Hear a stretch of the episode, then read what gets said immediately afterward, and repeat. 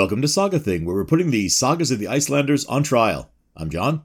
And I'm Andy. And this is our third episode dedicated to the saga of Halvarth of Isafjord. Yeah, we had a little bit of a hiatus from this one. We uh, we were celebrating the podcast 10th anniversary. Uh, we popped champagne. We ate little cubes of cheese on sticks. We danced the Batusi. Mm, I don't. And I we don't. wasted a lot of everyone's time with foolishness. Yeah, well, first of all, it was commemorative foolishness, John, so that makes it legit. But I wouldn't eat little cubes of cheese ever. Would you dance the Batusi with me?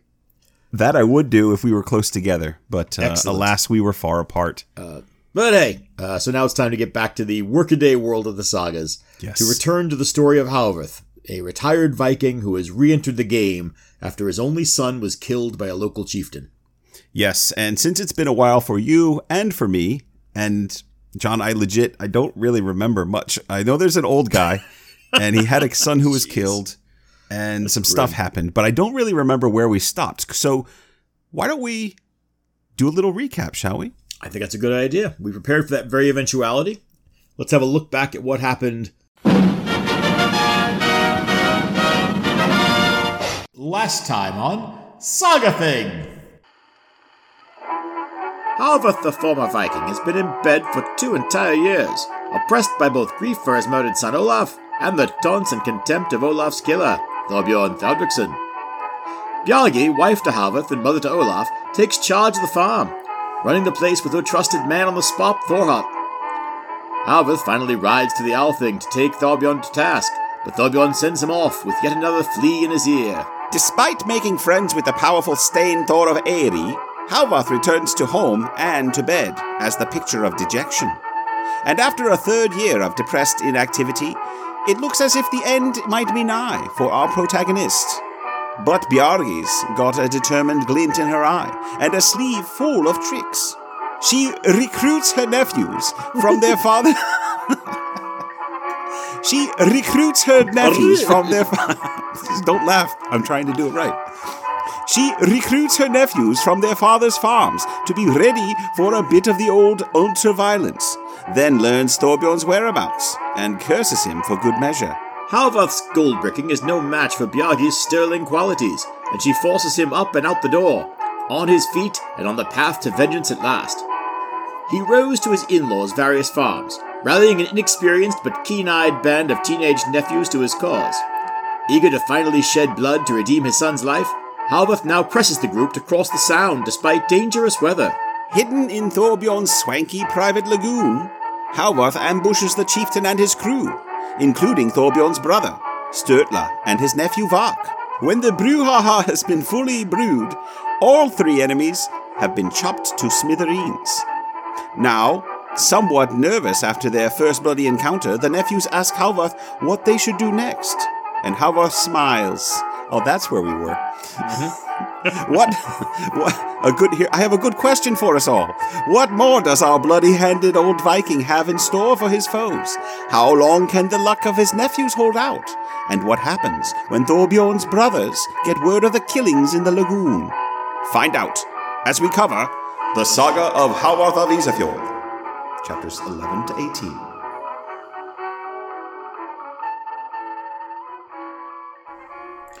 Eight chapters? We Oh, are- yeah. We are moving up in the world.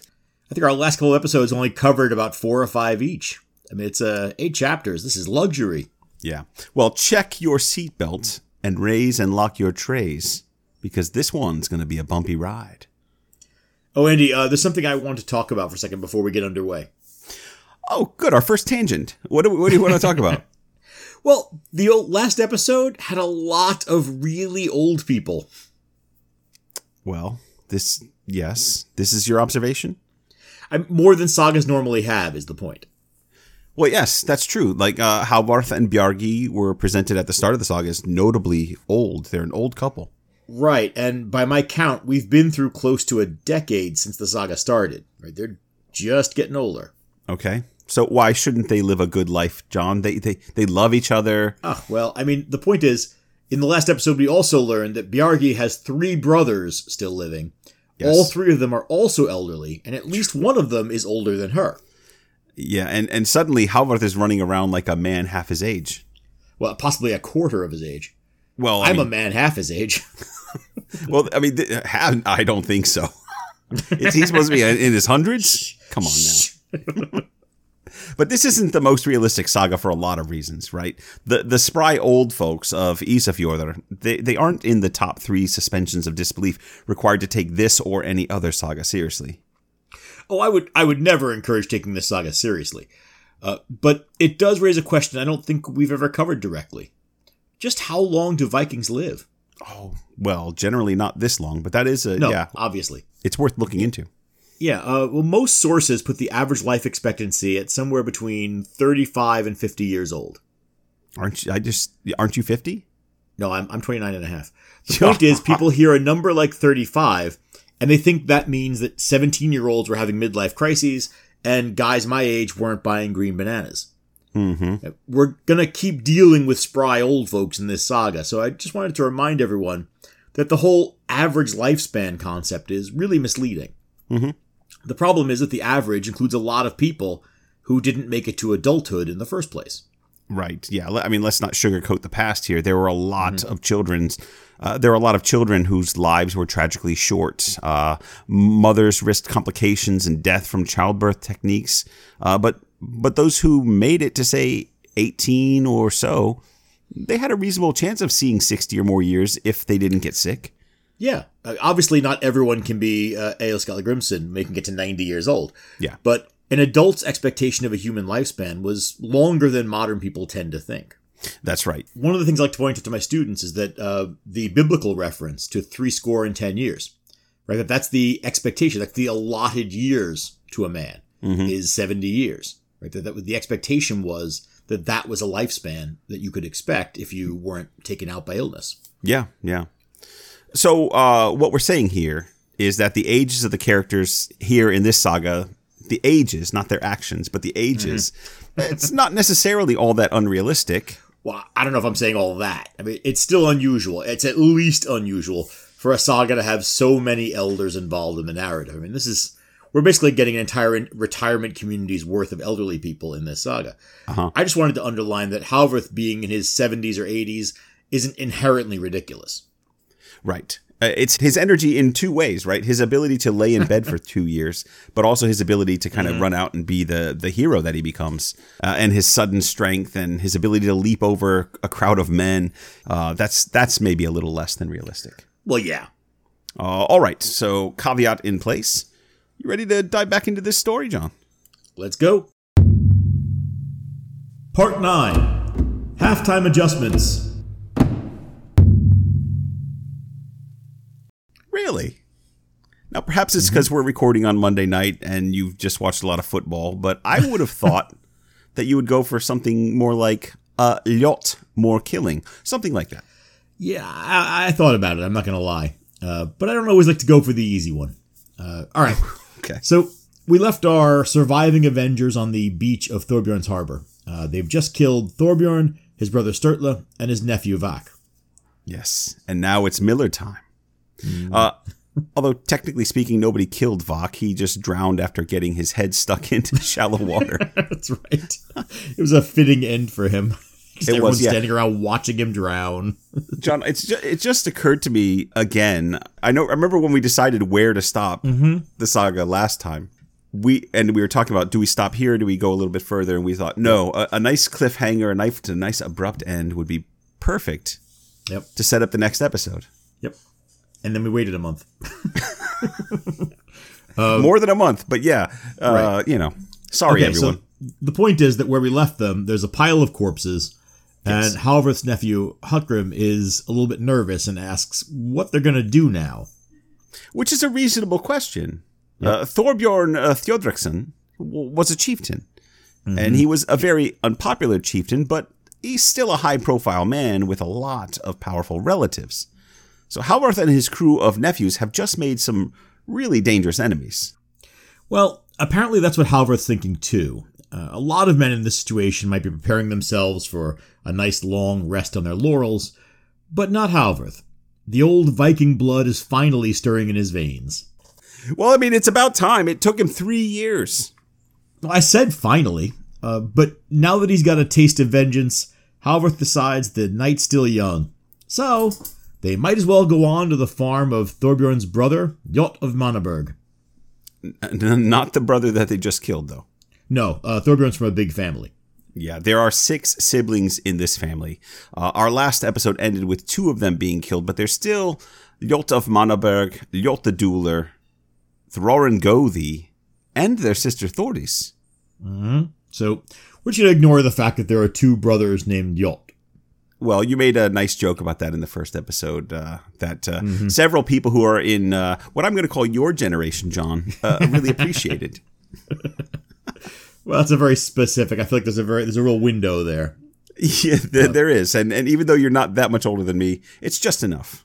Yeah, yeah. Well, uh, like Thorbjorn, Ljot of Mannaberg has a reputation as an unfair man and a bit of a pain to deal with. Actually, the the whole family is kind of infamous, but we're only dealing Yeah. with Ljot at the moment. Uh, Ljot of Mannaberg is a man of high status. Uh, as Halvorth says, it would be rather good revenge to kill such a man, if we are so fortunate. And Like no it's a trophy. objects. Yeah, well, sure. Uh, so they they get on their way. Uh, Ljot lives uh, further along the coast of Isafjord, so it doesn't take them long to get there. Uh, in fact, it's worth a reminder that all of this, uh, collecting the hit squad of nephews, the attack on Thorbjorn's compound, now the attempt to eliminate Ljot, all this is taking place in a single night. Oh, definitely, yeah. And Mannaberg is only a dozen miles or so from Thorbjorn's farm. Uh, besides, it's it's on an island, which works to Halvard's advantage. Oh, right. Moving this fast, there's really no way any hint of what happened to Thorbjorn has made it to Ljot, which is exactly the point. Right, that's good strategy. Um, so the seven of them immediately sail off and they beach their ship not long after at Mannaberg. Yeah. Uh, now, there's no mention of a nice harbor this time, so Ljot clearly doesn't have the same rich guy hobbies as Thorbjorn. That's true. Um, well, once they're all on shore and armed, Halvorth tells them, Now we must proceed with deliberation. Ljot is always on his guard because he's forever feuding with someone. Every night he posts armed guards around his house, and he sleeps in a separate bed closet from the rest of the house. He also, I've heard, has a secret passage out of the bread closet, with uh, the other end of the passage behind the house, and he keeps a lot of men with him. Look at Halvarth. For a guy who's Seriously, been where did he get all sleeping around, from? yeah, a guy stays in his bed for two years knows an awful lot. I don't know if I would phrase that as sleeping around, Andy. yeah, well, maybe a poor choice of words. Hmm. A guy who's in his bed uh, by himself mostly Right. for two years. Where does he get this info? But uh, uh, one of his companions, Torvi Valbranson, uh, who's probably the most gung ho of Halvarth's nephews, says, "Then it's my advice that we set fire to the house and burn the lot of them inside." Is is that Torvi's voice? I, he's a little gung ho, you know. He's a Okay. little, he's a little gung ho. You can you can hear it in his voice. Okay. Uh, no, no, no, no. We're we're no burners. Here's what we'll do. And at this point, I assume Halvorth gets out a chalkboard and some chalk because this next bit is very detailed. Gonna make a, a few halftime adjustments. Wink. Mm-hmm. I want you to get out there and win. Win just one for the Gipper. Well, I, I don't care what the scoreboard says at the end of the game. In my book, we're going to be winners. We're starting to swing a little wide here. well, okay, fine. Have it your way. Go ahead. Uh, so he mainly just gives them all detailed instructions for an assault on the farmhouse. He says, You, Torvi, you, Hotgrim, will climb up onto the roof of the house, guard the exit to the underground chamber in case the Ljot tries to make an escape. I trust you two for this. There are two doors at the front of the house and one on each side of the hall. Eyolf and I will go through the front doors, and the brothers, Odd and Thor Thorbranson, you two will go in through the side doors. Thorhut, you stay here and guard the boat. We may need a quick escape, so you're our getaway man. You must defend it with all your might if the occasion arises. Hmm. So that's that's really specific. Well, as you said, I mean, this is you know this is not his first rodeo, right? Now that Yeah. Halvorth is back in the saddle, right, we're seeing all that experience from a lifetime as a Viking. Well, here here's what I find interesting about that because this is a very late you know, kind of post classical saga. Um, are we to assume that this represents reality? Because it feels like if you were to attack, if you were to attack a farmhouse, this is a pretty good strategy here. I mean, I've given the number of farmhouses I've attacked. Um, I would certainly be willing to employ these tactics every time. Yeah, right. So, and and again, and I think that's a that's a great answer because is this the imagination of an author who's ima- who's thinking if I were to attack a farmhouse, what would it look like? Or if a Viking Right. or back in these this time period were to do it, because he's sitting there in the 14th century writing this this story, presumably, Right. right? I mean, certainly I- this dialogue doesn't survive in a poem or anything like that. So he's he's creating it, Mhm. or is this a person who's maybe burned a farmhouse or two or attacked a farmhouse or two? Well, what I was thinking is just that that you know I think most uh, Vikings in an actual situation like this, when somebody suggests maybe we should burn the farmhouse down, would say, "Oh, who's got a match?"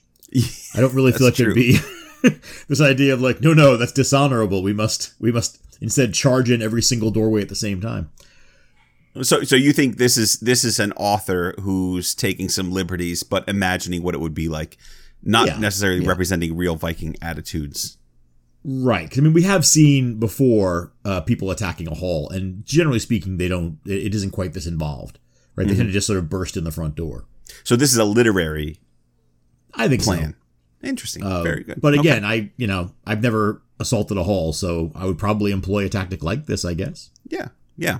So, uh, listeners, you can decide for yourself you whether Mm-hmm. whether this is uh, literary or representing some sort of reality or a blend of both. Mm-hmm. But uh, it, it's a great reintroduction to the entire crew, uh, minus Hotgrim's foster father Aon, who died in the attack on Thorbjorn. Yeah. Um, s- second, like we've just talked about, it's a lot of detailed planning, and w- we might even, dare I say, call this a cunning plan. ah. And in case anyone is wondering, most of it is, well, it's completely unnecessary. Yeah. Uh, maybe I'm just in a weird place after Lockstella, but I'm kind of enjoying the constant misdirects and undercutting that goes on in this saga. Yeah, I mean, it really keeps you guessing as you go. Yeah. Yeah. From a structural point of view, this could all be seen as flaws in the story, or maybe evidence of an imperfect transmission of the story. It could, but I'm not ready to say that it does just yet. Well, that's fine. Keep those cards glued to your chest. It's something we touched on in the first episode, though. This saga only survives in 17th century copies, and they supposedly derive from a 14th century original, but there's no sure way of knowing how many generations of Howreth saga were created during those centuries or even before that. Right. And even that ignores the possibility that this is a deliberate undermining of the narrative. Yep. Which I also haven't agreed to yet. Uh, so, with everything arranged, uh, the crew moves silently up to the farm. Uh, but it turns out the rumor mill was right about at least one thing. Ljot keeps guards on his property at night. As the attackers pass by a shed, a man leaps up from the shadows and starts running to the house to sound the alarm. Halvorth just told them to watch out for guards, and now Okay, they stumble into remember, guards. except for Halvorth, these guys are all on their first killing spree. yeah. Their nerves are maybe a little unsettled. And some of them, some of them have uh, swollen feet. You know, Right. but uh, you know, not all of them are un, uh, unsettled. Uh, Alsprinsen uh, reacts quickly. He throws a spear so hard that it impales the guard through the chest and pins him to the wall of the shed. Uh, and he dies, which may may be obvious. Yes, that, well, yeah. Uh, the important part is that he dies quietly, Yes. so no one inside the farmhouse is alerted. assassins. So full marks to Hallgrim so far. Yes. Once everyone's in place, Halvorth and Eyjolf enter the hall. There are some women still awake, but the men have gone to bed. Halvorth passes them by, immediately bangs on the door to Ljot's bed closet with the flat of the blade of Gunloya, the sword that he stole from Thorbjorn. And from inside, Ljot says, Who's out there making that racket? Hey, it's Halvorth from Halverstather. What are you here for, old Halvarth? We heard yesterday that you'd met your death. Oh, is that so? Well, now you may hear of a different death. I can tell you of the killing of your brothers, Thorbjorn and Sturla. ah, notable witticisms. And Yeah. obviously, as soon as he hears this, Ljot leaps out of bed, grabs his sword, and calls his men to come to fight. Right. But Halvorth knows better than to let a man with Ljot's reputation get out into the open. He shoves his way into the bed closet and hacks at Ljot, who partly dodges the blow, but they're in a very small space, and so he can't get fully away. It slices the skin from his left shoulder down his arm all the way to his elbow, kind of just slices off a hunk.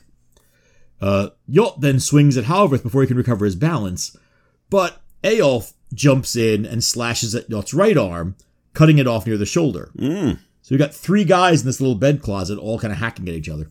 Uh, the two of them then attack again, uh, and it isn't long before they've killed Ljot right on the spot. Now that's three of the Theodricsons down in one night. Mhm. John, can we officially call this a bloodbath?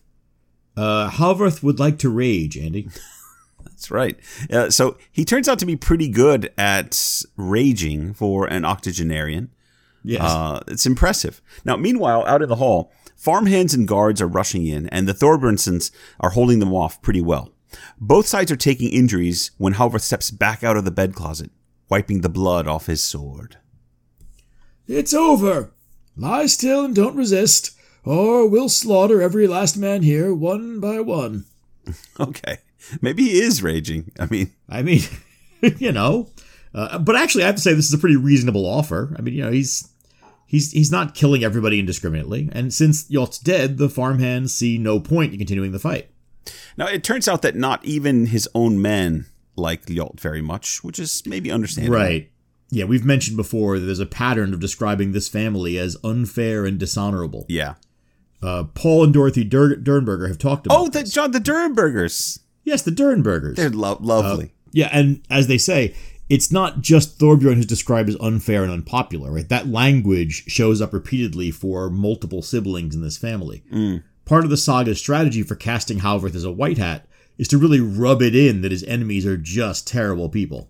Yeah. So Ljot's men surrender as soon as they know he's not around to punish them. Sure. Well, and when they're being confronted by a group of well armed men and a blood-stained old Viking on a rampage. Right. So uh, now, while all this is going on, the rest of Halvrith's crew is wandering in. Torvi and Hotgrim eventually get bored standing guard at the trapdoor exit, and they come inside and they ask what happened. And of course, Halvrith is ready with a verse. Another verse. hmm Uh, remind me, how did I get stuck reading for Halvrith? Well, I mean, uh, if I remember, it was a while ago, but you wanted me to use my flawless woman's voice for Bjargi. That doesn't sound right. Just read the poem.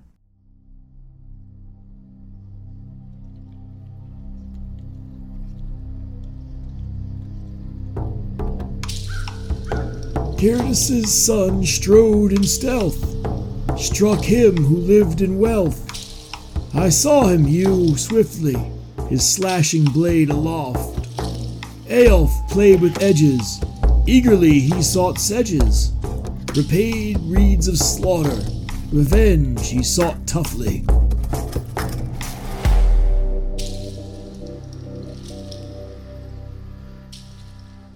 Hmm, interesting. John, I think you're using uh, the Fredrik Heinemann translation there. I am, yeah. There's a lot of rhyming in those verses. Care to care to Yeah. explain why you chose that that one? Uh, yeah, that's a decision that he's made with these. The actual pattern of the verses is a little complicated, with uh, a lot of internal assonance being a major component. But end rhymes aren't a part of the original, no. Yeah, yeah. I looked at the uh, the Magnusson and Morris translation too. It's it's highly literal, more literal, uh, which means it preserves something from the original poem, which is nice. Uh, for example, the the word uh, blóðísi, uh, blood ice, which is a kenning for a sword, is used there. Pretty good. Yeah, a, a, a blade in general, which is what Heinemann is doing with his translation. Uh, the Durrenbergers do something Oh, the similar. They, the Durrenbergers, they translate it as sharp sword. Sharp sword, yeah. Uh, sometimes it's just more fun to translate the kennings literally, though. Uh, this is the kind of thing that that makes me want to do a special episode to really dig into the poetry, but I'm not gonna In our copious spare time. promise anything like that. Yeah. All right. Uh, so the group of men return to the boat where Thorhot has been passing a quiet night watching moonlight on the water or counting stars, whatever it is he does. As they get in, Torvi asks what they should do next. He's probably hoping that they're going to keep attacking farms all night. He kind of seems like a gung ho sort of kid. Yeah, and of course the pattern has already been established, right? That when you ask uh, what we should do next, Halvrith says, "Go kill another guy." Uh, but I have to assume the rest of the group is probably hoping for a beach party or maybe a nap. It's been a long night. right. Uh, but Halvorth says, Now it is time for us to look for support. Although the revenge isn't as complete as I might have hoped, we still can't be sure of protecting ourselves after these deeds. Thorbjorn has many formidable kinsmen still living. It seems best to me that we look to Steinthor of Eyri. He promised me support if I ever needed any. So, we, we mentioned Steinthor in the recap from the last episode, but uh, mm-hmm. just to remind you, this is a chieftain who treated Halworth well at the Althing a year ago but he didn't exactly offer support per se. I think the quote was something something along the lines of "Call on me if you ever need a little help." Semantics. We're off to Breidafjord. Part 10. A little help. So the narrative shifts now over to the scene at Eyri, at Steinthor's farm. The evening meal has just been laid out, and Steinthor and his men are eating and talking and settling into a quiet night. And the meal is interrupted suddenly by a, a commotion from outside. Halbarth and his men walk into the hall, and Halbarth stops right in front of where Steinthor is sitting. It's all very cinematic. Right. Yeah, and we have to remember these guys are still armed and probably splashed pretty liberally with blood. Yeah. Yeah, definitely. Some of them are injured as well, uh, and and Steinthor just looks at them mildly, uh, turns to Halworth and says, Were, "Weren't you in our booth last summer?" I don't know why, but the the casual nature of that just tickles me.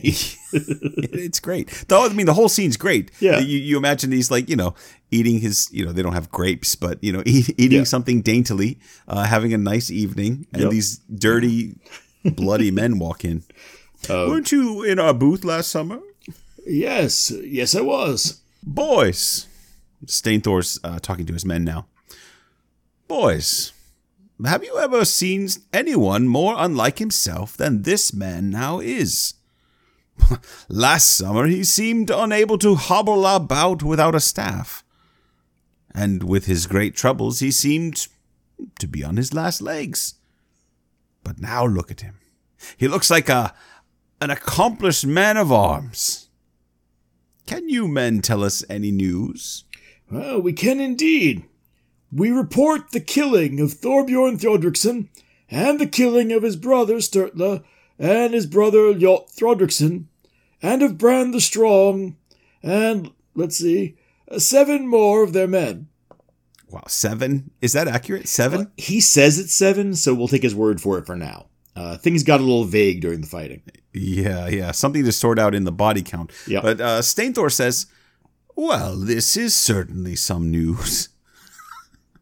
And and who are they that have killed such great warriors and such powerful men? And Halvorth introduces his crew. Uh, Let's see. Uh, this is my nephew, and and this is my nephew, and over there are some nephews.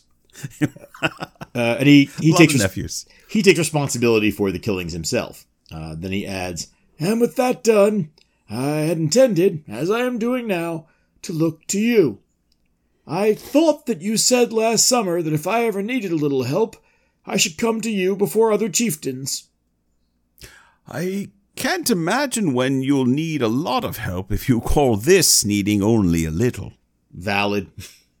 Don't interrupt me. Oh, sorry. But if I held back now, you'd have no reason to think of me as a good host in a future time of need. I can't allow that to be the case. So I invite you, Halworth, and your companions to remain here with me until this case is concluded. I promise here and now to plead your case, because you are valiant men, and you strike me as men who bring good fortune to those who help you. So far, I can say that the case has proceeded justly, if a little unexpectedly. Right. So, first things first, uh, everyone has to get cleaned up and fed, and once that's done, Steinthor questions them more closely about the night's activities, and Halvorth, you will not be shocked to hear, has a verse ready. I mean, he laid in bed for so long thinking of what, you know, what will I say if this happens? Uh-huh. Yeah, yeah. No, this guy's never met a situation he couldn't improvise poetry about, and as you say, he's been coming up with at least frames for these things for a while. Um, yeah. I don't know why I volunteered to read the guy who speaks all the verses. I mean, is it that hard to read the poem by yourself, English professor? Come on. You know, sometimes I wish you were within smacking range.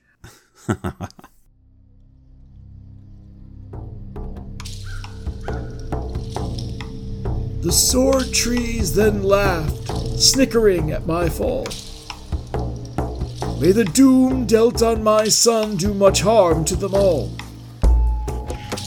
Since malicious mockers were murdered with swift blades, stones weeping in water whisper sonorous tones.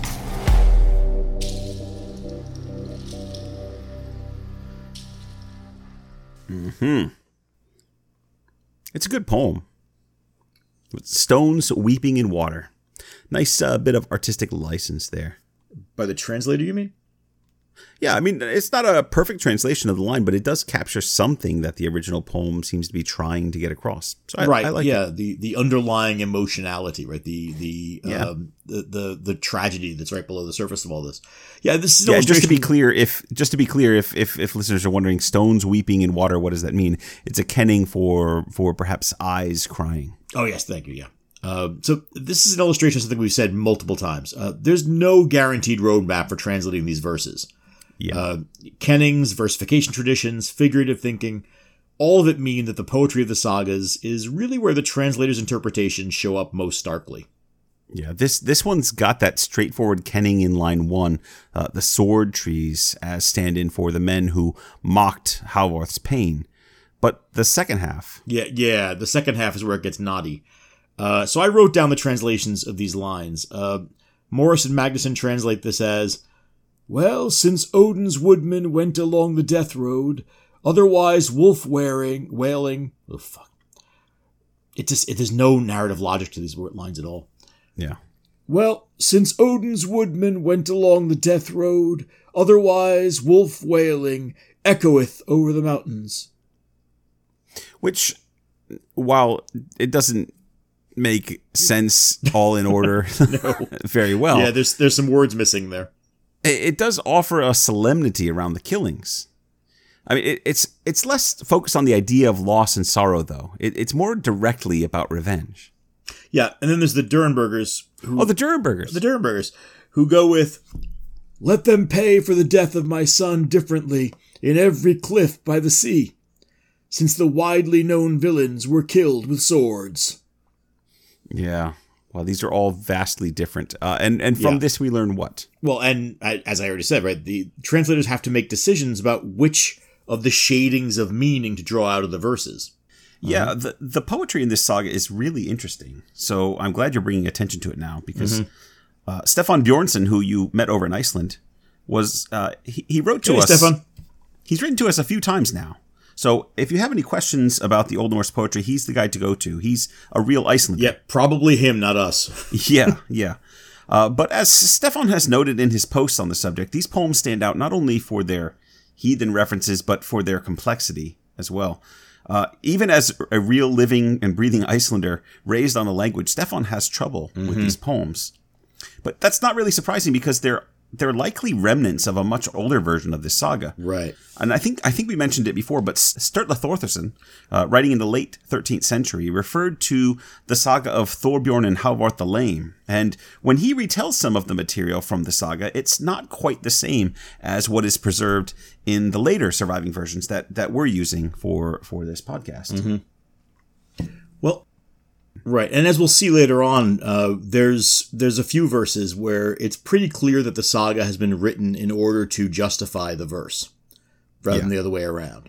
Which is not unusual for for No. the sagas. No, we just haven't come across one where it's so pronounced in a while, which is why we're bringing attention to it. Yeah, yeah. But uh, you know, and speaking of you know poetry and Halvor's love of poetry, uh, he recites multiple verses that night. But we don't we don't need to go into each of them separately. That Yes, but though not. there is a study, if you're looking for a paper to write or a book to write, uh, a study of the verses in in Halvor Saga, not a bad idea. Uh, Stefan, what are you doing with your spare time? Presumably, he's working on it right now. the gist of it all is that some very powerful men have been killed, and so Steinthor points out that there's likely to be a serious case brought by his relatives over these killings. And Halvar says that he'll never have any sorrow or grief in his heart over the consequences or feel dissatisfied with the way that things have worked out, which I really like, John, given what's been set up in this saga and what Halvarth has been through. Yeah, I mean, but this is also something that's very easy to say before there are any actual consequences knocking at the door. Sure, but I mean, Halvarth's and Bjargey's sole mission in life after the death of Olaf was to mm-hmm. seek vengeance for that.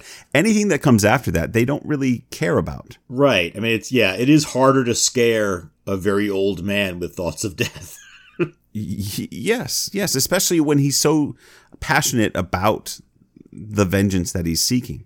Now that it's complete, I don't think he's well, he really said it's not complete. Remember, in his mind, it's not complete yet. That's true. It's not complete, but it is complete. But I it's not complete. We'll see. you know. Now, as far as Halvarth is concerned, the most important piece of it is done. So he seems to be at peace and ease uh, throughout the rest of the night. In fact, he's the life of the party at Steinthor's. He's happy and delighted with the energy of a young man. And as the saga says, we leave Halvarth's crew for a while as they dwell with Steinthor in good cheer and at great expense. Well, they've earned a little R and R. Sure. Uh, but the at great expense part doesn't sound so great, at least for Steinthor. But, uh, you know, that's why you find an aristocrat's house to hide out in. now, meanwhile, the rumor mill is always turning in Iceland, and over the next few days, the news of these killings spreads everywhere. As you might expect, people are stunned by the story of Halvarth's revenge. Well, they would be, wouldn't they? I mean, imagine it. Hey, did you hear? The most vicious chieftain in the Westfjords and two of his brothers were all killed by Methuselah the Viking. Well, technically, Sturla was killed by one of the nephews, uh, Thorir Thorbjornsson, but Yeah, that's not a fun rumor, though. No, it's not. Uh, so we talked about Steinthor a bit in the last episode, but we need to underline that this is, it's again an important guy that Halvarth managed to get as his protector. Yeah, well, he's the oldest of the Thorlaxons. Yes. Um, according to Eyrbyggja Saga, he's the best of his family. Steinthor is described as in in in Eyrbyggja Saga. Uh, he's described as big and strong, a skilled fighting man of outstanding ability, and a taciturn man, normally very quiet. He's also one of the three best fighters in Iceland in his generation. Well- There's that, yeah. Uh, and he's politically connected too. To give just one example, his son Thord is married to Snorri Gothi's daughter Halbera. Uh, uh, he's a good man to have fighting in your corner. Is the point of it all? Absolutely. Uh, speaking of Eyrbyggja Saga, something we didn't really dig into last time are the various links between that saga and Halvrith Saga. hmm And honestly, we probably shouldn't do it now. But there are substantial connections. Well, why why don't we just pause this saga and go back and redo Eyrbyggja saga and Great. you know, but do no, it. for for for example, what what do you think Well, about? I, I mean, we just we just talked about Steinthor. The crowd demands more. Give us more, John. Uh, Barabbas? wrong crowd. Wrong Yeah, well, crowd. Sturla Thjodriksson is an example. Oh, Sturla. Yes, uh, this is the brother of Thorbjorn and Ljot, uh, the one who Halvar's nephew Thorir killed in the ambush in the harbor, right? Right, yeah, he's actually mentioned prominently in Eyrbyggja. Uh, he's one of the leaders of Snorri's expedition to destroy Ospak the Outlaw's band of criminals. Yes, yeah, he's actually the one who killed Ospak during that battle. And is, I yeah. fought very hard to get that whole thing into into the graphic novel, uh, but we were out of pages, uh, so Yeah. I just got to kind of put it into one one quick little. You know, Well, that's a lot to explain. I mean, you know. It, it was. That's what I was told. Mm-hmm. It's kind of a lot.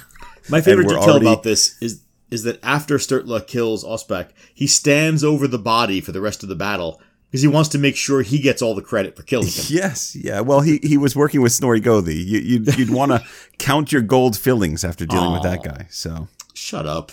Uh, Hey. Sturla's the only one of the Theodricsons to play a role in another saga, though. Uh, and yet in this saga, he's the one given short shrift, which is part of why we didn't get around to discussing it last time, honestly. well, not the only reason though. I mean, yeah, I also lost my notes last time and didn't remember to bring it up during the recording. Well, there's that. Yes. Uh, it's also important for an overall understanding of the saga, uh, but we'll we'll get back to it another time. For now, we've got to meet a couple of new kids. yeah. I mean, the, the the short of it is lots of interesting people here who, if you know your sagas, you recognize. That's all. Part 11 A strange thing happened on the way to Raudasand. Andy, I'd like to introduce you to a couple of feisty Icelandic tweens Thorsten and Grim Thorbjarnason. See, I mean, if you introduce him like that, you're gonna confuse people. Like what? Well, Thorbjarnason. Oh, okay, that's actually a good point. Um, yeah, these are Yeah. not the sons of Thorbjorn, the late and unlamented Theodricson. Uh, this is a different Thorbjorn. That's right. Although now that I said that, did anyone really who's listening really like? Did they track the? They're like, oh, Thorbjarnason's. I know exactly who that is. I mean, who knows? But you're, you're, it's a fair point that it could theoretically be confusing. It could be. So if you are paying attention, uh, these Good are not ya. those Thorbjarnasons. Your reward These are for the- paying attention is that you get to be confused. That's right. Uh, but but trust me, I'm paying attention. So this Thorbjorn is a cranky farmer from Raudasand. He's an older man who's built up a comfortable amount of wealth, but he's also gained a reputation for being a rather unpleasant and mean-spirited person. And this Thorbjorn and his sons, uh, Thorstein and Grim Thorbjarnason, well, they have a problem. See, they're not related to the late Thorbjorn, but they do live next door to his brother, a chief named Ljot the Dueler. See how it's all coming together? This is yet another brother of Thorbjorn Throgriksson. he is, yeah. He, he's not the first one we've met, obviously, but He- he is. He's not even the first one named Ljot that we've met. Uh, right. obviously, it's not the same Ljot who Halvrith just killed. No, no. This Ljot lives uh, a ways from his brothers, out on the uh, southwestern edge of the Westfjords. Uh, I'm not the map guy, but the southwestern Westfjords means that this Ljot is living much closer to the farm of Stein Thorveri than the others. Indeed, he is. Uh, and Ljot is a well-known pain in the hindquarters to everyone else in the area. Mhm. He's a chieftain, in fact, uh, but he's a terror to his own supporters. So many chieftains. A lot of in chieftains, these sagas. uh, especially, Especially um, in in this this family. Yeah, it's a little suspicious. Well- Talking about suspension of disbelief. Well, or from whatever. the 14th century perspective or the 17th century perspective, you know, it's a kind of proto Storgothar situation, right? You have a family that's collecting chieftaincies and becoming corrupted by all that power. Right, but a, a Storgothar would be one person who represents that family. Here, they've distributed that power mm-hmm. across these these various individuals. proto. But yes, right. What we're supposed to understand is they're very powerful. You know that kind of thing. So, uh, like his brothers, uh, Ljot is known for his unjust behavior. Uh, this saga doesn't mince words about its bad characters or its good characters. They're either all bad or all good. Now, the saga calls him variations of uh, Oyafnar Mother uh, several times in just this next bit that we're talking about. Uh, something of a family trait, actually. They're all Yeah. uneven men. I, I think we're supposed to understand the pH balance was off in their gene pool. There's a, a bit of a difference between Thorbjorn and Ljot, though. Sure, yeah, Thorbjorn was unjust because of his overbearing personality and his fragile ego. He couldn't stand to hear anyone else spoken well of. Uh, Ljot's bad behavior mostly comes from his greed. He takes anything he wants from his neighbors and sinks an axe in the head of anyone who argues with him about it. Yeah, it's So, a little more straightforward. right. It's part of the insight I think that sagas have about human behavior. Right. Uh, Sure. a fair number of other medieval texts create villains by, by essentially saying something like, "There was no cruelty that was alien to his nature," or something like that. yeah. Right. Uh, here we get these quick character sketches that still manage to be specific and closely observed. Right. You can predict how someone like Ljot is liable to make life difficult for his neighbors, and how that's going to be different from the way his brothers might suck. Yeah. um, you know, if, if this was um, a continental kind of religious text, each of these brothers would represent a different sin, right? Yeah. and, and there's at least the implication of something like that Right. here, but it, it's not fully followed through. But Right. Certainly, there's a Christian influence in the characterizations of what is negative um, in these in these men. But in this case, Ljot's a greedy dueler who's remarkably big. He's skilled in fighting, and he's also, like we said, a chieftain. So there isn't a lot that people can do to stop him, which is the problem that people who live within the regions of these fam- this family uh, have suffered for quite a while now. As the saga says, no one's head in Raudasand was safe around him. Yeah, and this head endangering thug lives next door to Thorbjorn, the farmer's property. It's actually worse than that. Uh, Thorbjorn and Ljot own a meadow that runs along their properties. They co-own it. They've agreed to share it by alternating summers for using it. Uh, this would have been a fairly common arrangement. I mean, we've seen it in several sagas before, like Eyrbyggja saga. Uh, neighbors try to find ways to share property amicably rather than deal with the headaches of policing a border between their holdings, but Right. uh, it doesn't always work out. Yeah, no, land sharing arrangements take various forms. Uh, if you remember in Aelhood's quote unquote saga, the woodland that Aelhood accidentally burned down was jointly owned by six chieftains. Uh, that's sort of an extreme example, but in general, it's not like anyone's building brick walls or long fences around their property. Remember, this is exactly why Halvorth's son Olaf was going out into the wilds and collecting everyone's stray sheep. Right? If your neighbor isn't terrible, it's usually easiest to find a way to share and get along. Yeah, but in this case, the neighbor is terrible. Uh, the meadow's water supply is controlled by a sluice gate in the creek that runs through it, and that sluice gate is on Ljot's property. Right. So it turns out that whenever it's Thorbjorn's turn to use the land, there isn't enough water and the grass turns brown. But on Ljot's years, it's green and lush. It's a real mystery. It's a puzzler. Uh, and it gets worse. After a few years, Ljot starts telling people that Thorbjorn doesn't actually have any rights to use the meadow and shouldn't dare to Oh. claim otherwise if he knows what's good for him. And obviously, Thorbjorn knows what Ljot's doing, but he doesn't want to cross a politically powerful murderer. So he doesn't have a lot of options. Who does? What he does do is arrange to run into Ljot one day by the boundary of their lands. And Thorbjorn asks, I want to know, Ljot, whether you intend to take this pasture away from me, as it seems. Ljot says, Look, you'd be wiser not to mention the matter. It won't do you any good to complain about the way I want to have things. So here are your choices. Be content with what I choose to do, or I'll run you off your land. Then you'll have neither the pasture nor anything else. Will that content you? Hmm. Hmm. Something very realistic about that, that option. So, uh, John, under these circumstances, you know, what would you do? I mean, discretion is the better part of valor. Uh, running away is the better part of discretion. Right, yeah, well, yeah. Uh, Thorbjorn has no real skill as a fighter, but he does have a secret weapon a lot of money. so he bravely buys the land off of Ljot for the price that Ljot demands. And that price is 2,000 thousand pieces of silver to be paid in cash. Yeah, little context there. Uh, I spent a few minutes leafing through the Graugas, the law codes, uh, just to get some points of comparison. So, the penalty for trying to escape a legal obligation of jury duty is three marks of silver. Uh, the same penalty, three marks, is paid if your dog gets off its leash and bites someone. Uh, an ambiguous slander is penalized at 24 ounces of silver. It really sounds like these are made up. Yeah. I know they're not, but it really sounds like they are. Uh, how much for an unambiguous slander? Uh, well, you can double favorite. it. That's 48 ounces. Well, that's an expensive insult for an It is. unambiguous insult. Uh, I'll skip a bit. The fine for actual murder is 200 ounces.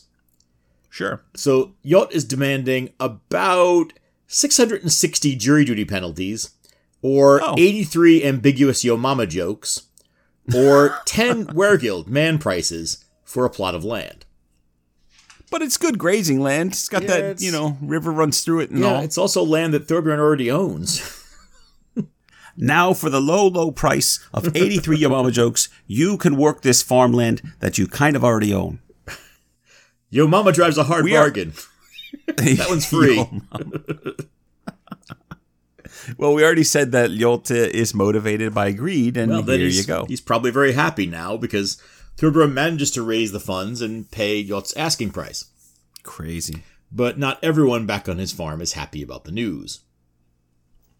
So, are you uh, finally ready to talk about the sons of Thorbjorn, That's- the was- gentleman you introduced at the very beginning? I was just opening the door for that. So the two boys are 12 year old Thorsten and his 10 year old brother Grim. And both brothers are of the opinion that their father just stupidly submitted to a great robbery of their estate by buying They're something he already owned. They're not wrong. Yeah. Uh, when you say it like that, it doesn't sound great, and Yeah. it's not. It's, it sounds like they don't want their father giving away their inheritance. Well, of course. And and the thing is that everyone in the district agrees that this is ridiculous. But no one is willing to speak up and risk making an enemy of Ljot the Dueler. Well, so if the boys want anything done about y'all, they're going to have to do it for themselves. Well, yes, but that's easier said than done. There's a good reason why no one wants to make an enemy of Ljot, as his Right, name yeah. suggests. I mean, you know, see above the fact that his name is the Dueler. Uh, so the sons continue to stew about the situation, and then finally, one morning when they're out tending the sheep, Thorsten says to Grim, "Hey, do you see Ljot the Dueler coming up from the beach over there?" oh no, little Yeah, kid what- voices. That, don't do that. Yeah. This is getting dark. All right. Well, these two young lads are about to get themselves killed trying to redeem their family's name. So prepare Well, yourself. The important thing to remember, Andy, is that they love their father very much. okay. Uh, Thorsten continues, That man does us and so many others injustices. I'm inclined to a bit of revenge, if I can manage it. This is going to be sad, You, everyone. you have to do Grim's part. I don't want to. but fine. Uh, Grim says, Why should I not see him? It seems foolish to me to say that you're going to show your hostility to a fighter like Ljot. They say he's mightier than five men. No child is a match for him. See, John, that's good advice. Thorstein should listen to his brother. Well, sadly, he's not going to. Uh, and when it becomes clear that Grim can't stop him, he agrees to help his brother. So, hey, whatever happens, Andy, at least they'll be together.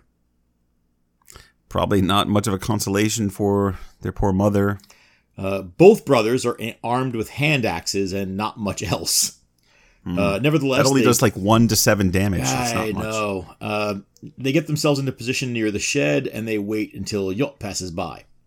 He just ignores them, hurrying on his way. Uh, but as soon as he's past them, Thorsten leaps onto the track behind him and strikes Ljot on the shoulder. Okay. Yeah, but Thorsten's only 12 and he's swinging a small axe. Um, it doesn't even cut through Ljot's heavy coat.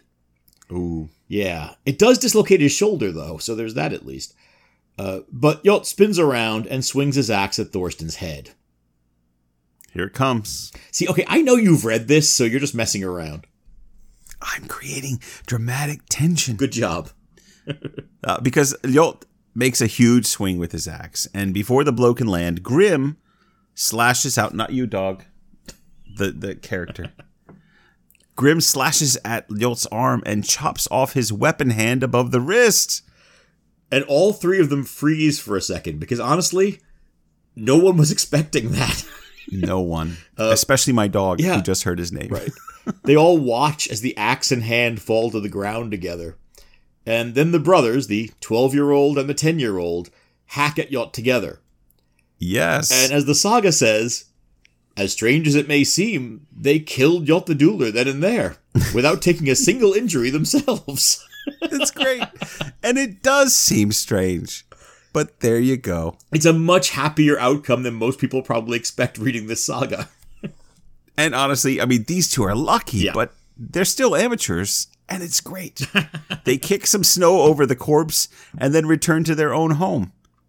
Now, they are making all kinds of mistakes in terms of legal obligations of a killer. But they're not them. experienced murderers. This is a new thing for them. Yeah.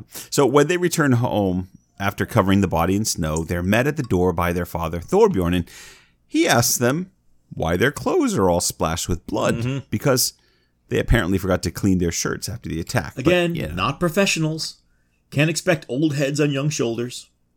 I mean, did Halvarth clean up before he went to Steinthor's house? Good point. Can't expect So- old heads on old shoulders either. Exactly. Uh, but when they when they tell their father what they've done, their father is horrified.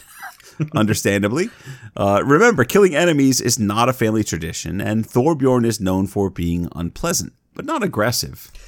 Go, go, go away, you creatures of misfortune! You have committed the most unfortunate deed, uh, killed a very great chieftain and our leader. What you have done will deprive me of my land and all that I own, and you two will be killed for it. And it'll serve you right. I'll say two things. It's a little harsh from the father, Yep. and it really exposes his weakness. Well, Like, I mean, not a good look from Thor for Thorbjorn. you think that exposes weakness. The next thing he does is turn and run away from them and run away from the farm. yes. I, I remember reading this and thinking, what a strange fellow. he throws a full blown hissy fit and runs away. And Grim's just about done with his father at this point, which I can't blame him. He says, Well, let's not pay. He, he says, Let's not pay any. Let's not pay any attention to this shameful fool who acts so tediously. It's no ordinary coward who carries on so. Such a funny thing to read in a, that's that's what, what we're using as a child's voice. Yeah.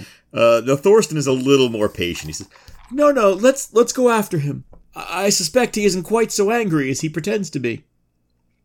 Yeah, well, he probably is just so scared. "Yeah, Uh, but when they catch up with their father, he's completely changed his attitude. Mm-hmm. He speaks cheerfully to them and he asks them to wait for a moment while he runs back to the farm. This guy's a little flighty, John, but they're kids, so they do what he tells them. Mm-hmm. Yeah, he I'd be suspicious, though. I mean, you know, he comes back in a little while with two horses, uh, and he does have a plan. He says, uh, "Here's my plan. Oh, good. I, I will send you to Eyri to my friend Steinthor. oh, boy. Here's a gold ring you should give him. It's a great treasure, and he's offered to buy it and been turned down before now. But I turn it over to you in this time of need." And then he kisses them both on the forehead and sends them away. I, I really like the approach to Father here. He's like, Oh, you've done something dangerous? Potentially Yeah. harmful to yourselves? Why don't you get as far away from me as possible? Hmm? Well, but it's also sending them where they can be protected, right? He's not a fighter. That's right. That's right. That if anybody comes looking for them, he can't really do anything about it.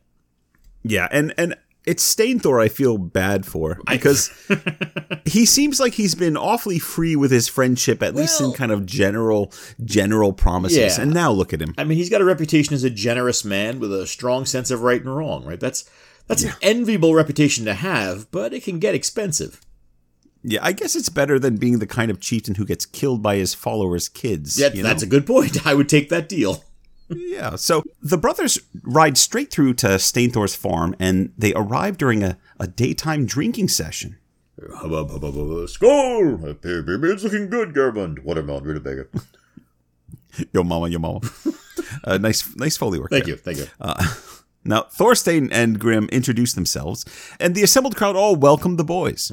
Thorstein gives Steinthor his father's ring and asks for a place to stay for the winter, or as long as they need. And Steinthor looks at them for a moment, but then he takes the ring and he says, So now, do you bring any other news? Well, have you heard of the former chieftain Ljot the Dueler? Uh, and Steinthor replies, I- I'm sorry, did you say former? Yeah, well, they explain the whole thing, and obviously this this news causes a bit of a sensation. Sure. Yeah, so S- Steinthor says, Well, this is yet another marvel. That two boys should be the downfall of a warrior of Ljot's renown. What was your reason for this killing? Well, he sold our dad some land, which, I mean, I realize as I'm reading it that it sounds bad when you say it that way. Yeah, it is true, though. I, and and Thor thinks for a moment, and then he says, Well, it's my advice that the two of you go talk to Halworth, the greybeard sitting opposite me. Ask him whether he'll accept you into his troop. I think you'll find you have a lot in common. I think you will. It's great. Uh, of course, uh, Havarth is sitting about six feet away from this conversation, so he, he can hear everything. but it's it's bad form to eavesdrop, and you're you're not going to catch Halworth dropping any eaves. He's he's very carefully not listening to this conversation. Uh, in fact, when the boys approach him, he pretends that he hasn't even been listening at all and doesn't know who they are.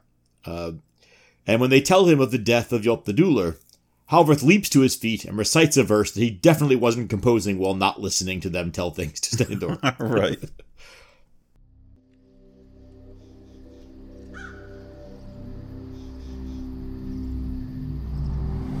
You're dear to me for this death. To Dagger Tree, be true. May thickets of terror tread long days on the earth. Ljot's fane fall to the earth filled my men with great joy. Hear, Westmen, these drear words, bringing woe to your hearts.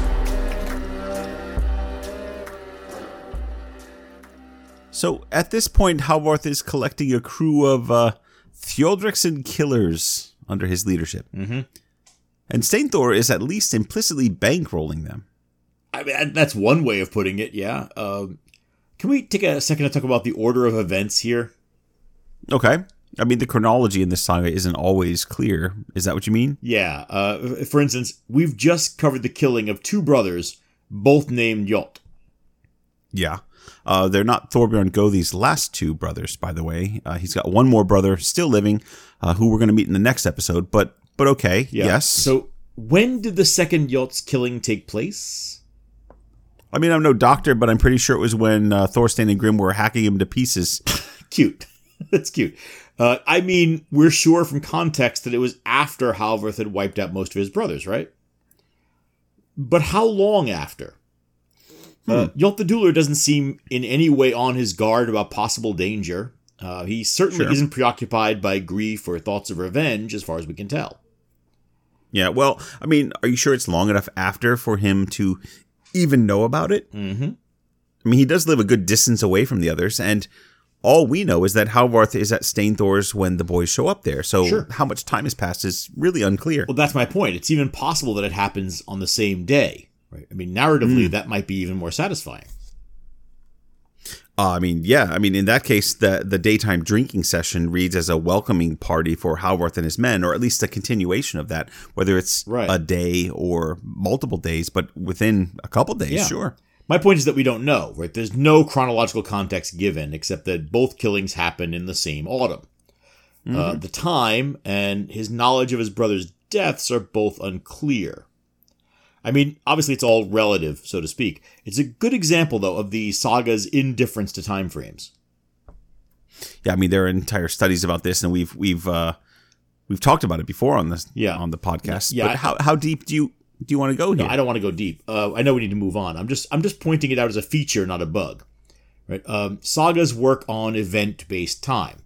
Time slows down when detail is needed, like multiple killings happening in multiple places in a similar time frame, and then it speeds up when not much happens narratively for a while. Right?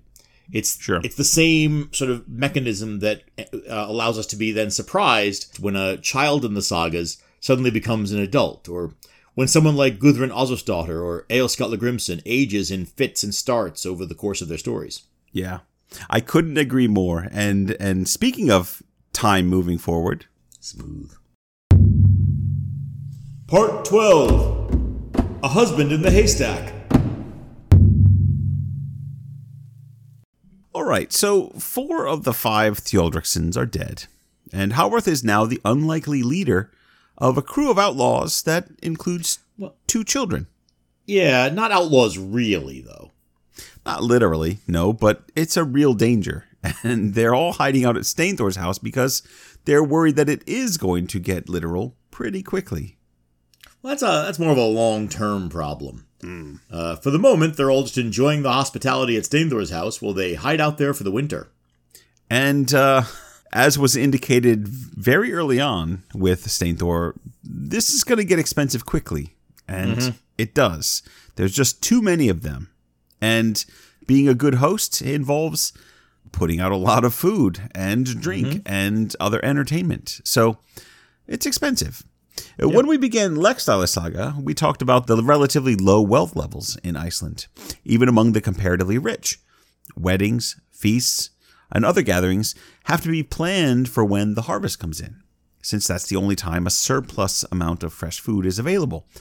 Even a chieftain in medieval Iceland doesn't necessarily have all those resources to support nine extra men uh, through a whole winter. Right, especially when they show up after the harvest, Yeah. right? Which means after the calculation about the household's winter needs has already been made. Right, and now Steinthor's running through his winter food stores and his money a lot faster than he had planned for.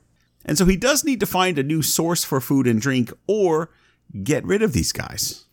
Right, and he's not going to do that because he believes in their cause. Yeah.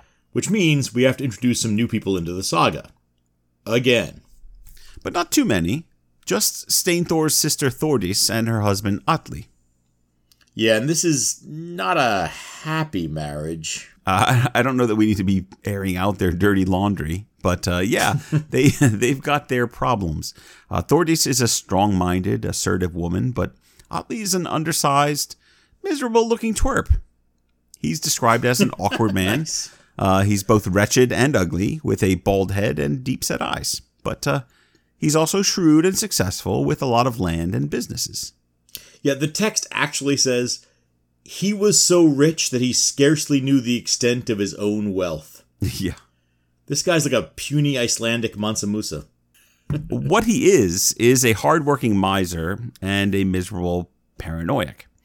He's so paranoid mm-hmm. that he sleeps in the storehouse to guard his well-stocked larder. Yeah. Now, Thordis barely tolerates him and is fairly upfront about the fact that she was married to him for his money and she doesn't care for him all that much. Yeah, and this is the guy Steinthor wants to ask for a little loan. Uh, yep, that's that's the one. Uh, not really a little loan though. He does need a supply of food and drink and whatever else you need to suddenly get more of when a band of killers hunkers down in your house and you accidentally told them they could stay until the case is resolved. right. Maybe he's looking for some milk and cookies. I don't know. I'm guessing cheese is heavily involved. Uh, lots of dairy products. Yeah, maybe some Yeah. little finger sandwiches. Oh, anyway, nice. Steinthor and his house guests have to get in a ship and make a trip across Breidafjord to Otradal to see whether he can't borrow a cup of sugar from his sister and brother-in-law.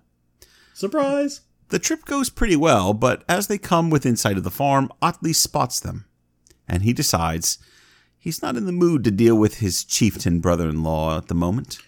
Well, I, in fairness, it is a strange time of year to be out and about without an invitation. Yeah. Uh, Atli's no slouch when it comes to money. He might suspect Steinthor's reason for dropping by. It's pretty speculative, but could be could be true. He might just be trying to avoid having to offer any help of any kind, Sure. but whatever his reason, Atli's solution is a little strange. He runs into a lean-to in his hayfield and pulls a haystack over on top of himself. not a cunning plan. No, it's hilarious though, uh, and and effective. No one thinks to look for this rich miser under a musty haystack. and so Steinthor has to greet his sister and discuss things with her instead. Well, of course, that actually works out for Steinthor, since, Yeah. unlike Atli, uh, Thordis isn't tight with her silver. She offers to give Steinthor whatever he needs from the copious supplies she has in their storehouses. Yeah. And of course, she knows exactly what they've got in there since she's the one in charge of the supplies. And in the end, she just gives her brother an entire storehouse worth of stuff.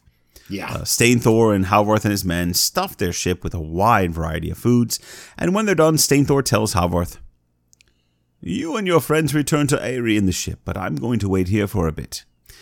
I'm curious about how my brother in law will act when he returns home. Yeah, Thordis doesn't much like the idea, but she agrees reluctantly.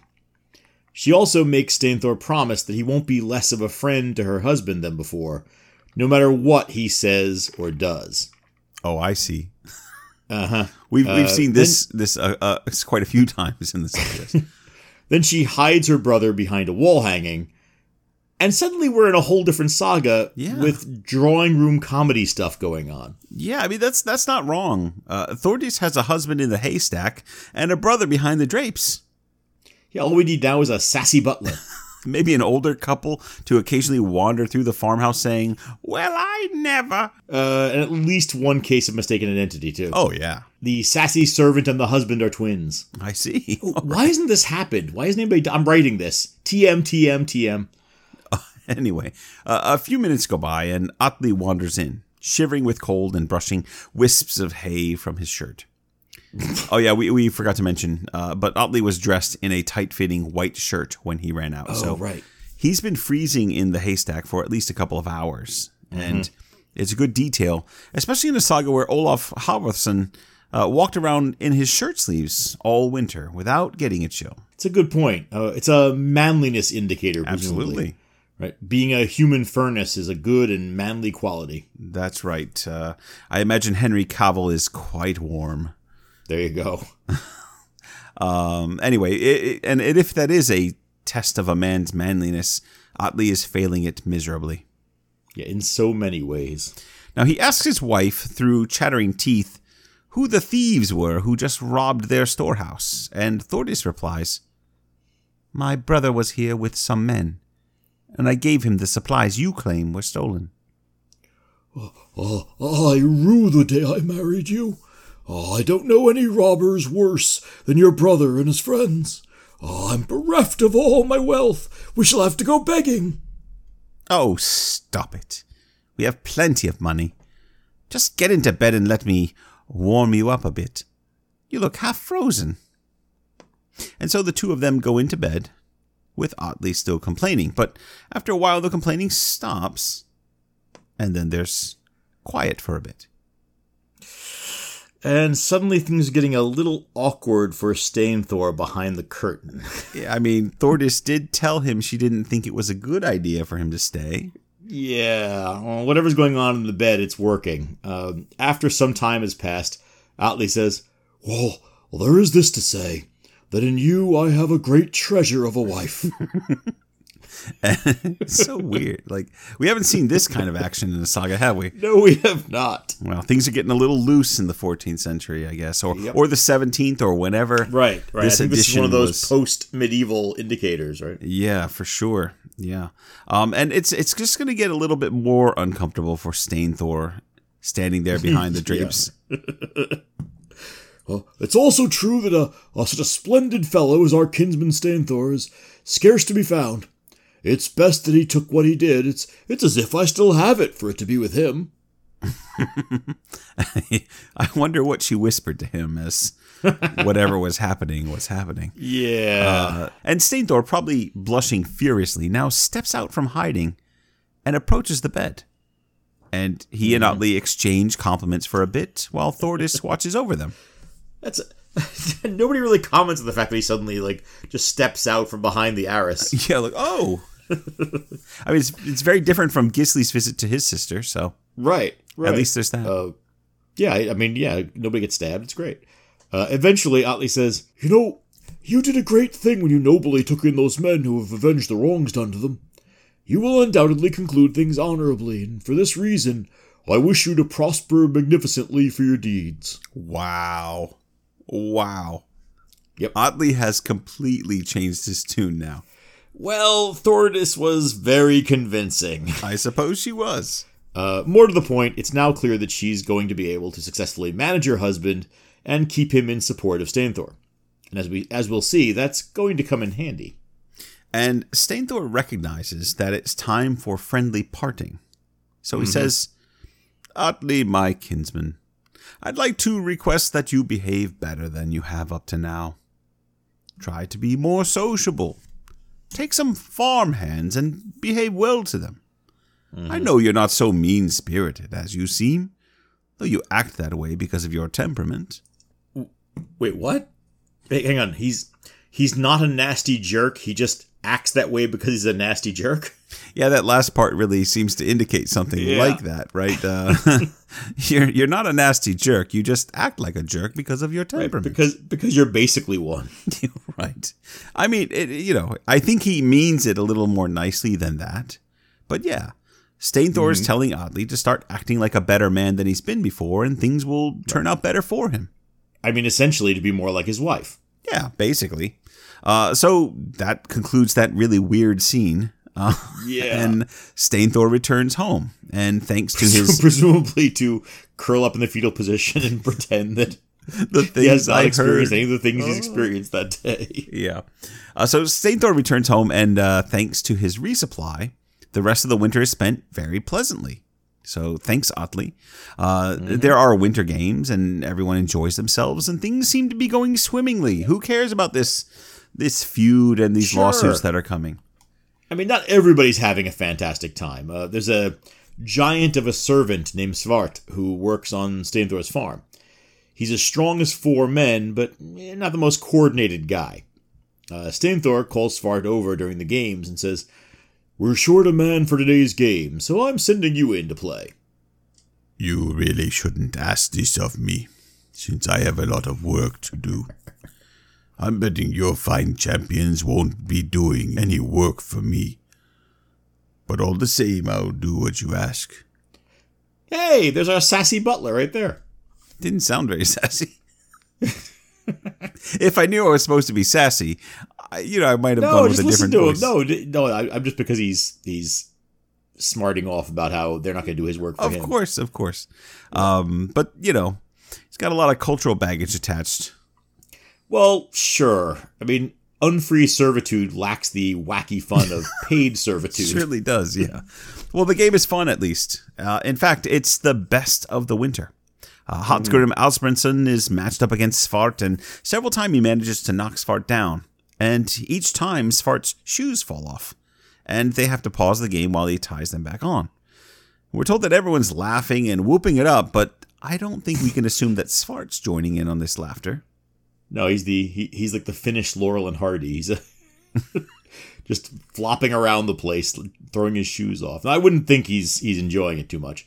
I think the point of the story is to testify that Hotgrim is shaping up to be a very strong man. Yeah. Uh, but there's also a bit of class-based cruelty there. And it really doesn't pay off well. So we don't need to dwell on this. No, uh, it's just an odd detail to include. Um, what do you think about the verse? I think it's probably just there to justify the verse. Yeah, I was getting to that. Uh, so, yeah, so while everyone is laughing at Svart and Haltgrim's antics, Halvarth speaks a somewhat incongruous verse. Uh, Do, do you want me to read it? Actually, you know, I, we were, we've been kind of focusing on the translation and the difference Yeah. between the different ones. So, uh, why don't I read the Heinemann translation first, and then I'll give you the honor of doing the Durrenbergers. The Durrenbergers? No, that's my that's my thing. You don't get to do that. Oh, sorry.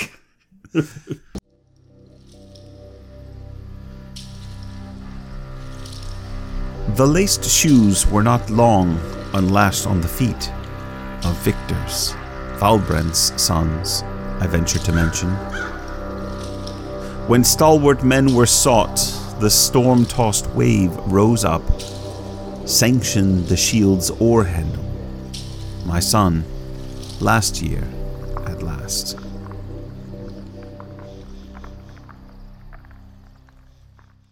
I, that was awfully hard to Well- read. Yeah, I mean that's not crystal clear, is it?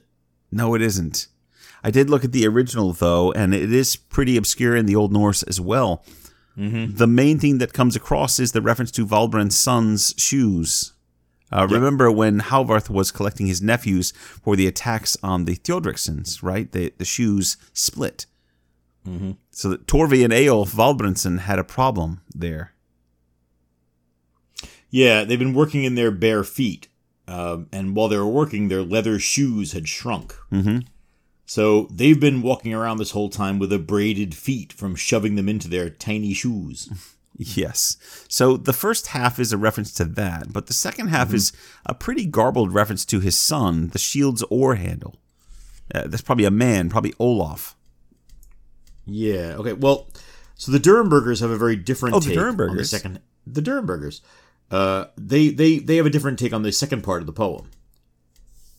I recall this now.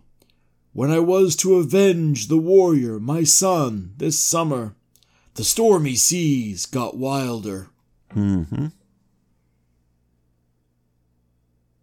That's a lot better in terms of clarity, but it's it's lost sight of the kenning at its center. Yeah, it's the it's the old a word for a word or sense for sense problem that we run into Yeah. when translating something. It, it, it's hard to achieve both at the best of times, and honestly, these poems are deliberately obscure in their own language, let alone in translation. I mean, Yeah. uh, Stefan on Discord talked about that. You know, even though modern Icelanders can read the Old Norse uh, fairly easily, uh, some of these poems are unintelligible. Um, Simply because the kennings are so complex and the language so obscure. There is nothing that shakes my belief in my own ability to read Old Norse like trying to make sense out of one of these verses. Oh, absolutely. Yeah. It's just random words clumped together sometimes. Um, and and then you think to yourself, surely, surely I must be really, really bad at this. Uh, do you want the Morrison Magnusson translation? I mean, sure. Dig it up, pull it up, let's go. Well, I mean, I, I, I say translation. It's really more of an exercise in creative writing. Well, it's Morrison Magnusson, so yes. We went, O Valkyr, toward my son's avenging, and Gylfi's garth swelled round me on that day of summer. Uh, yeah, so yeah, the Valkyr and the the Garth. Yeah. Yeah. Yeah. In short, if you want a career in Old Norse translation, I would say maybe don't start with the poetry. Yeah, I think that's probably a solid takeaway. I mean, you can find the bones of the same idea in all three.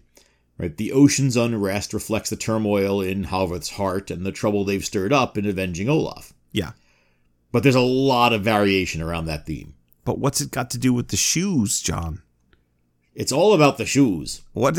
Ultimately, it's all about the shoes. the laced shoes were not long unlashed on the feet of victors. Well, remember, this is right. Yeah, I mean, this is that that sort of awkward tie-in with uh, the fact that Hotgrims keeps knocking Svart out of, out of his shoes. but it's, it's talking about really- the, but it's talking about the Valbrand sons. So, I know, but it's this really tortured link that basically it's, we're supposed to think that somehow watching Svart retie his shoes puts him in mind of Torvi and Eyjolf putting on their shoes, which puts him in mind of the revenge for his son. Ah. It's a- okay, okay. It, it is a tendentious link, I grant you. I didn't make the connection until now. I will accept your argument. Notice that I'm not in any way justifying this poem. it's ridiculous. But at least what you've said there explains why it's here and why this this this digression. Um, the poem exists. My guess is the poem exists.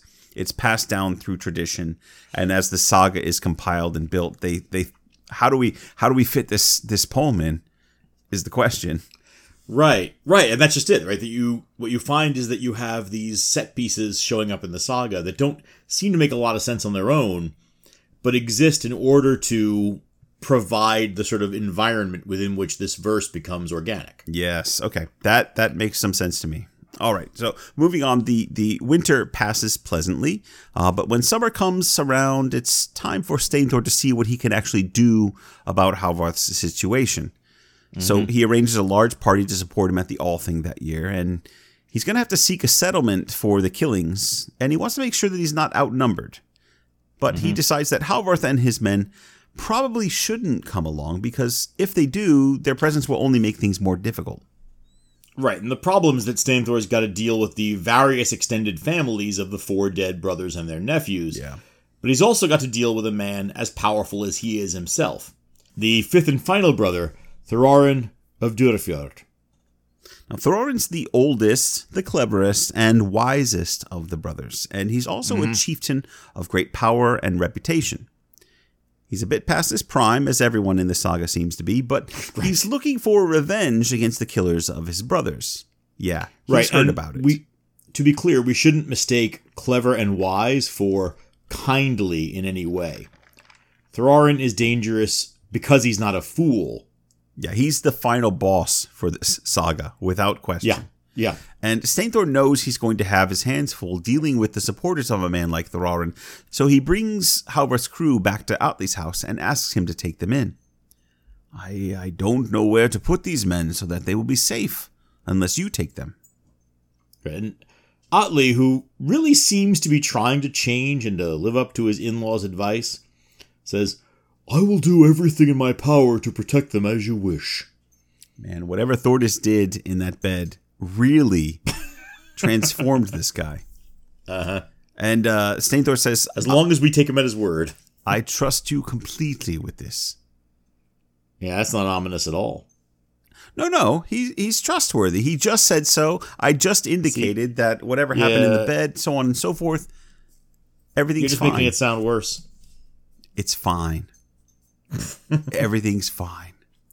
So Steinthor returns home, and when he leaves for the Althing a day later, he has 300 men with him. including the sons of chieftains and his own prominent kinsmen in the company. Well, he's going to need them because Thorarin's going to be showing up with a crew as well. Yeah. And that's where we'll leave things.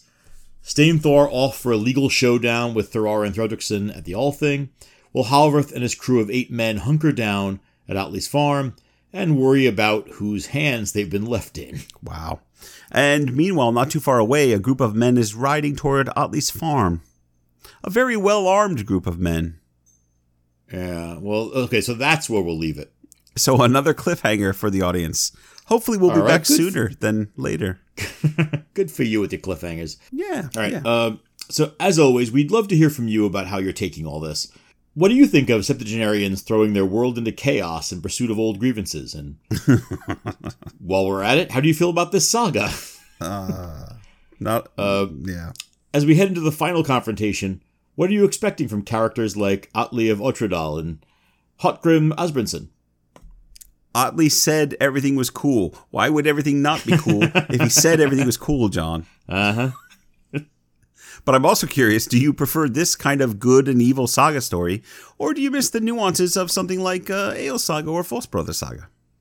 And what? I'm sorry. Wait. False Brother Saga for nuance? the Murder People for Fun saga. Yes, but the saga has complicated feelings about them, so yeah. Okay. Um, I completely forgot what I was going to say. uh, Andy, if people want to let us know what they think, how do they do that?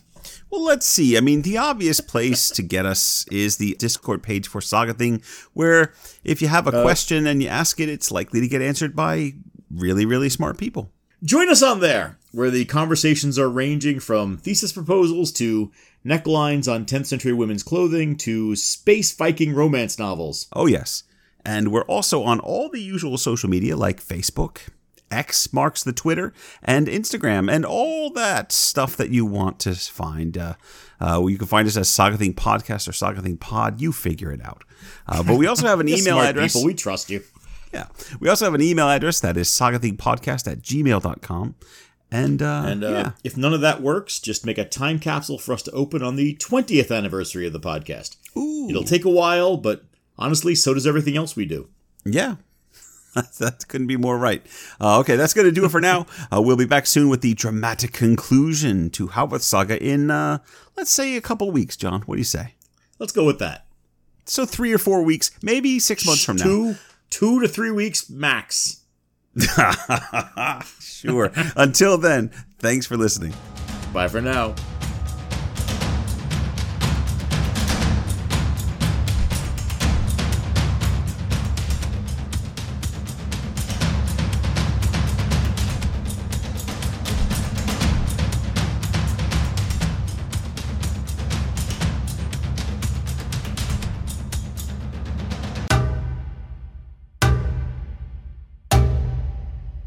John, who's Mansa Musa? Uh, Mansa Musa was the king of Mali in the uh, High Middle Ages. ah, yes. On yes, a journey yes. to Mecca, he gave out, gave away so much gold that he crashed entire economies. Yes, Just I have for heard inflation, he's the he's the richest man in history.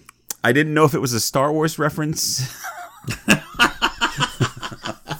And that- that's It what does sound like a Star Wars name. it doesn't it? Yeah. Um, but That's but really I, I have heard of him now that you um, okay. Misa Mansa Musa. Mansa Musa no mother.